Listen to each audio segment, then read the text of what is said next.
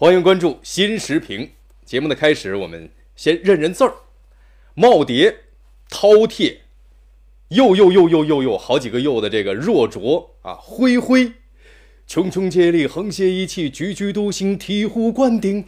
当这些冷门的字词搅动着这个根本停不下来的旋律向你袭来的时候，什么感觉啊？茕茕孑立，横斜一气，踽踽独行，醍醐灌顶，绵绵挂蝶，峰回归列，龙行大大，犄角旮旯，嘤嘤鸟，蝴蝶四盘，多闹闹，不休不冷不忧。最近这首被称为神曲的《生僻字》在网上是火了，不仅被广为传唱，而且演绎出了粤语版、中医版、动画版、英文版等等多个版本。与很多流行的歌曲相比，这首歌的气质啊有点特别啊，从浩如烟海的汉语词汇当中遴选字词，依照意义、音韵等等加以各种组合，配上轻快悦耳的音乐节奏，拉近了人们与难认难懂字词的距离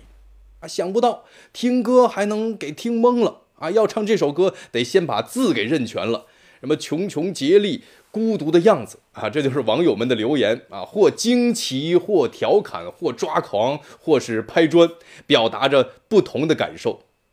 当然，不必苛求每个人都明白什么踽踽独行、不浪不友等等是什么样的意思，但至少要知道，在官宣、确认过眼神、扎心了老铁等等之外，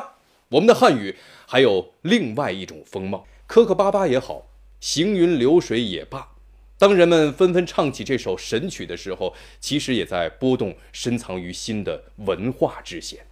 对今天的受众，尤其是年轻人来说，感知传统文化的渠道更加多元，更期盼以创新、生动、贴近的方式打开文化之门，这就是以古人之规矩开自己之生面。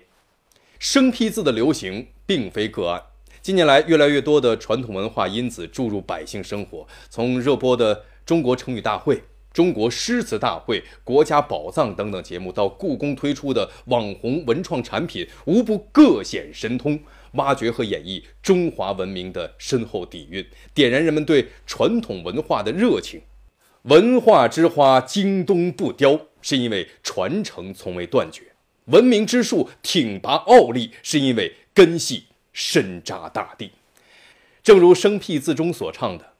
我们中国的汉字一撇一捺都是故事，故事里有古今，有你我，